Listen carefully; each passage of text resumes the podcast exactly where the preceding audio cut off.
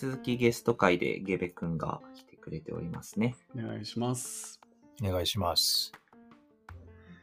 ちょっと、長崎っていう共通点が谷本ゲベにあるから、なんかその辺の話からもう少し深掘って話せればなっていうふうに思ってるんですけれども、はい。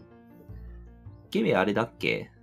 に、はい1年ぐらい前にいていたんだっけ？長崎は。えっ、と、去年いて、うん。期間で言うと1年半いたんですよ。おお。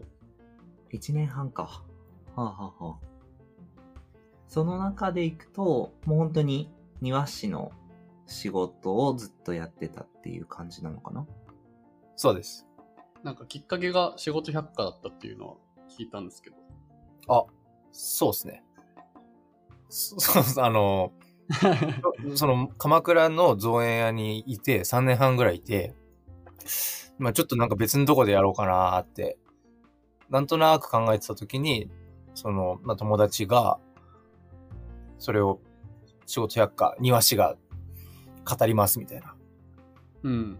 のを紹介してくれて、それがでもその日の夜で、ああ、でも行くかと思って仕事終わりにバー行って、えうんああ、でも、で、その話聞いたら、ああ、面白そうやなと思って、あそれが長崎の親方で、うん。へで、ちょうどまあ、求人もかけてたから、行っていいっすかって言ったら、よかよって言われて、それで。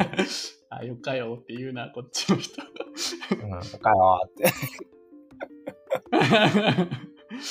それで決めました。えー仕事百科ってね、なんかあの、求人サイトだけど、ちょっとエモめに、ね、もめにその仕事の紹介をしてるというか、そういう感じのね、媒体だよね。その求人も、記事も出てて、で、イベントで、その長崎の親方が東京に来てたっていう。あ、れそういうたまたまこと。うん。そういうことです行ったっていうなるほど。いやー、すげえ出会いだな。え、で、じゃあもうそこからもうその場で決めて、その後、鎌倉の方の造園業者の方に辞めますって言ってみたいな感じ。あ、そうそう。すげえ出会いだな。衝動だな。面白い。再開園芸。あそうです。ハサミ。ハサミ町ハサ。ミなうん。そのハサミ町っていう場所が長崎県、ほぼ佐賀との県境にある場所なんですけど、ハサミ焼きっていう焼き物で有名な町で、海には面してないけど、佐賀にも行けるし、長崎にも出れるし、みたいな。あの、まあ、一応、県として長崎県だけどっていう、地理的には位置にあって、自分が今いるところからでも、車で走らせれば、さ40分ぐらいかな。30分、40分ぐらいで。そんぐらいだっけね、うんそんぐらいでいけると思うけど。うん。近いところにいるね。うん。で、ちなみにその西海っていう名前は、西海市っていう場所がまた別に長崎県にあって、うん。ちょっとややこしい。なんかどういう経緯で、その、ハサミにも西海陶器っていう、あの、焼き物の会社があったりとか、うんうん。さんが言ってた会社は西海園芸っていう、西海っていう、こう西に海って書いて西海って言うんですけど、うんうん。うん。ハサミに住んでたんですか？は、ハサミに住んでました。へえ。どうでした？生活的には。生活、そうですね。その、ハサミはね、田舎なんですよ。長崎の中で。田舎っすね。ハサミ弁ってのがあって、おう。あの、まあ、長崎弁ってのがある中で、さらにハサミ弁っていう風に分化ししていて、あの、長崎市とかの人もハサミ弁わかんないらしいですね。へえ。あれ？そんなに鉛強いんだ。えぐい。まあ、特におっちゃんたちが、やばい。そうそう、本当に何言ってるかわからないっていう。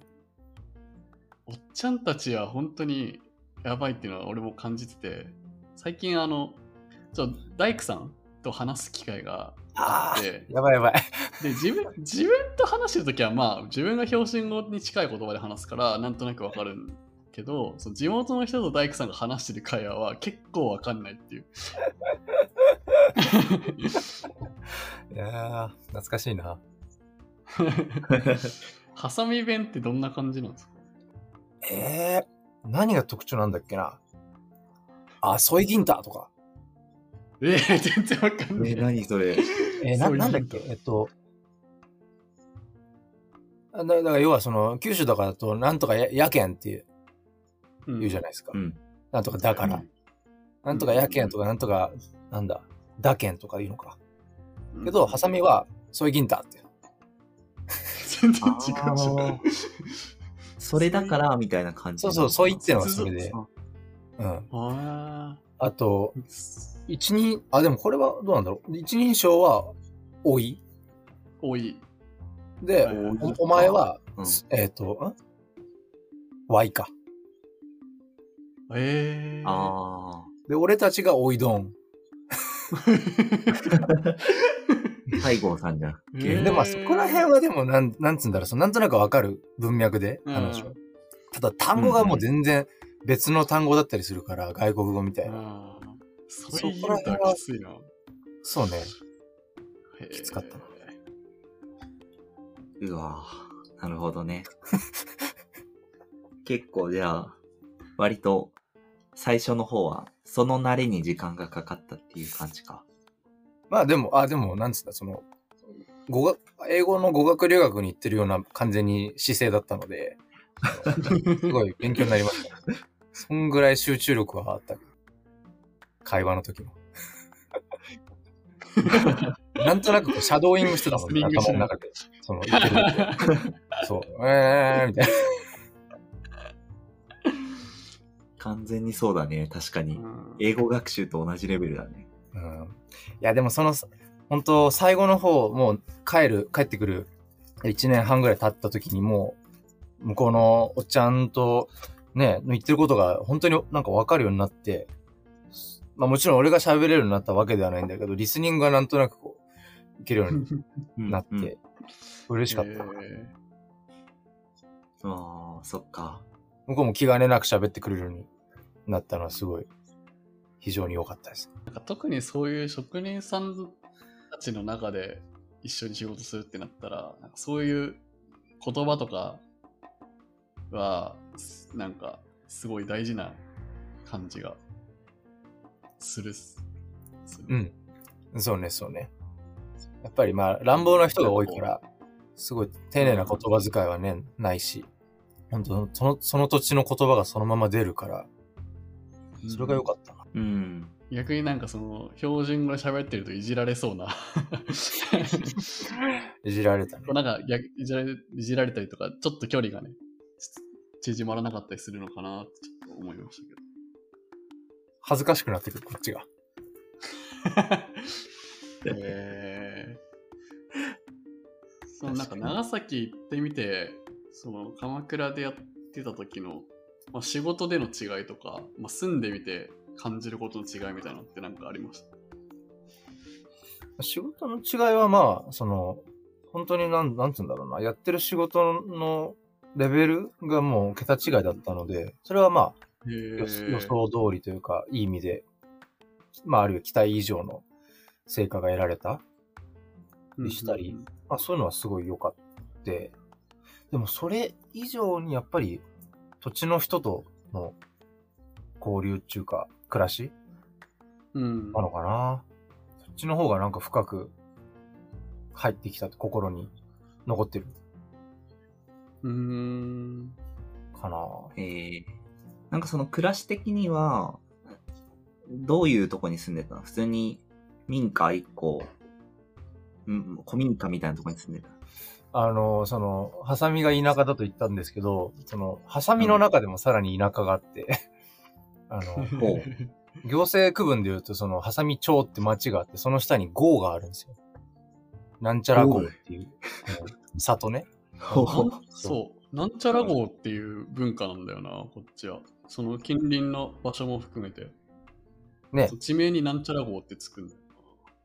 はいはい。そう。で、俺がいたのが鬼義号っていう、鬼の木って書くんだけど、なんか、そうそうう。んうん。の、て、そうだ、ハサミの中でおもう鬼木はちょっとやばいとこだっていうふうに言われてたんだけど、もうもう山、山の中に入ってくんだよね。本当だ。めちゃめちゃ山の中だ。で、あの、棚田があって、はいはいはい。うんなんか、日本、名棚田何千みたいなのになんか選ばれてる、すごい綺麗な場所うんでもう民家もポツポツとあるようなところの、棚田の一番上になぜか一軒アパートがあって、そこに住んでいた。え、それはもう自分で探してそうなった。いや、違います。あの、一回、その、入る前に面接で一日、あの、一泊二日みたいに行ったんですよ。はいはい。その時に、うんまあ入社決まって、えっ、と、あの、ちょっと住むとこも決めたいんですけど、なんか、ないっすかね？っつったら、そこに飛ばされたっていう。そう。えそう、に住んでることは地元のおっちゃんにも笑われてた。ー。おにぎかえとか言って。へうん。ーおにぎく。おにぎはっつって。人が住むとこじゃーっつって。すげえ。地元の人からも言われるぐらいのね田舎に。なんかハサミの中が本当に、マジこう、なんだろう、中田舎、超田舎っぽい田舎な場所だな。住んでる場所。そう。いや、よかったな。え、その生活というか、その地元の人たちとの関わりみたいなのが良かったなみたいな感じ？えっとね、なんだろうな。やっぱり、あ、でもそれは職場とも密接に関わってるんだが、えっと、庭師の仕事の中で、その山の管理みたいなこともしたんですよ。へうん会社、再開園芸って会社が、まあ、まあ、し資材とかいろいろ、あるいは植木とか置いてる山、山っていうかまあ、山を3つぐらい持ってて、山の一角を。でそこをこうぐるぐる回りながら、かまあ管理みたいなことしたりもするんだけど、あの、なんかイノ、イノシシが罠にかかったみたいな話とか、なんかそうか。そういうワイルドライフが、あとは、入、まあ、これ言っていいのかわかんないんだけど、あ あの、入社して最初の週末に、ちょっとあの、こ今夜の、えっ、と、なんだ、夜12時にちょっと会社集合してって言われて、ほう。集合したら数人いて、で、車乗って、その、海にまで出かけて、アワビを取るんですよ。朝まで。えー、おー。磯で。うん。ただそれ密漁なんですよ。は いうん。そう。だからなんか、はいはい巡回してる船とかの光が来ると、伏せろ伏せろ伏せろみたいな。マジかよ。そすげえ。う。うあん。の辺はアワビ取れるんだ。そう。でも取っちゃダメですよ。へえそっか。地元の人しか知らない。い まあそう。や、でも本当貴重な経験だね、それね。うん。まあ、大変だったけど。若若手が招集されて、そう、みんなで食べる用のを取るってことか。いや、あの、なんつうんだ。別に、それは会社としての、しもちろんこ、うんあの仕事じゃないですよ。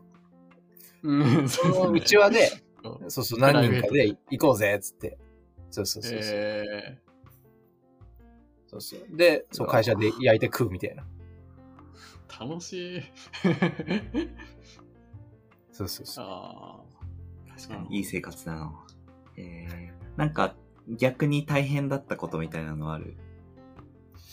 大変だったことはまあいろいろありましたが、いろいろありましたが、まあ、まあやっぱりその、まあ最初にも言ったけど、まあハサミの地元のおっちゃんたちっていうのはまあいい人なんだが、いい人に、として接してくれるまでに時間がやっぱかかる。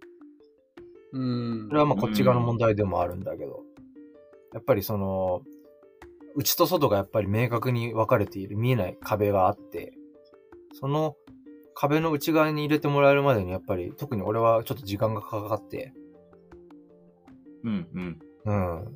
それは結構ね、大変だったな。ああ。そこはなんか乗り越えた瞬間みたいのがあったの？瞬間、やっぱりでも、タイミングはああったね。何なんだろう。でもやっぱり、外仕事で現場仕事だから、やっぱり現場での達成感とか、一緒に一つ山乗り越えたみたいな経験？汗だくになりながら、ぱそこら辺はなんかやっぱ気持ちいいし、そういうところなんじゃないですかね。一緒に現場作業していく中で、まあ、おま、やるやんみたいな感じのうん。コミュニケーションが生まれてみたいな。し、まあこっちも多分最初すごい壁を作ってたんだよね。あんま意識はしてなかったんだけど、そう、今思うと、やっぱり、その、すごい、変わったなとかってやっぱり言われるし、言われたんだよね。あんま自覚はなかったんだけど、やっぱり、やっぱりその都会のシティボーイだったんだろうね。はい、行った時は。実際そうだからね。うん、そう、そう。なんかそうそう、鼻につくやつだったんだよ。それが、まあ変わったなって言ってくれたのは、やっぱり変わったんだろうね。うん。それよかった。本当によかった。なんかその辺は自分もこっち来て、すごい感じてる部分で、うんうん。なんだ、その、地元の人とどうこう距離を縮めていくかとかっていうのがやっぱ、どうしてもこう外から来た人というか、まあ東京から来た人みたいな見られ方をしちゃうから、なんかそれをこうどう乗り越えていくのかっていうのは、かあの、自分もぶつかる壁なんだろうなって思っていて。なんか今今はそんなにこう地元の人と関わる仕事がないんだけど、これからまあ始まっていくから、でも多分そのゲベさんみたいな、その一緒になんか仕事をやるメンバーだったらいいけど、なんかその自分はそのこう場所を持ってその地域と関わっていくみたいな感じになっていくから。こうん何かね、一緒にプロジェクトをやる機会みたいなのがそんなにないかなって思ったんでうんうん。で、逆にそういう機会を作っていく方が、例えばなんか一緒にイベントやるとか、こう一緒に何か共同するみたいなのがあった方がいいのかなっていうのは今話聞いてて、一緒にそれこそ一緒に汗流すみたいなことが。毎日会うって大事なの。ああ、うん。別に何かするわけじゃなくて、毎日会う。はいはい。毎日会って挨拶するみたいな。挨拶ってか、まあまあ、会えばなんか話もするだろうし、ねえ、あ会うだけでいい気がするんだよな。あ、なるほど。その、なんかしゅ、なんかわかんないけど、その、スポットでイベント、なんか目的があって、そのために、プロジェクトのために会いますみたいなことじゃなくて、うん惰性でもいいからなんか毎日会う機会があるみたいな。なるほそのど。方かな日常の中で。あ、個人的にはそ、そういうことだったんじゃないかなっていう。ああ。なるほど。なるほどね。めっちゃ説得力あるな。そうか。うんまね、単純接触効果みたいな話あるしね。会うことで好意度が上がるみたいな。そうだね。いろんな瞬間を共有してるみたいなことは大事なのかもしれないね。うん。あと、俺も多分壁を作ってるんだろうなっていうのはあるから、まあ、それを、絶対。ね、解いていくみたいなのは。うん。大事やな。うん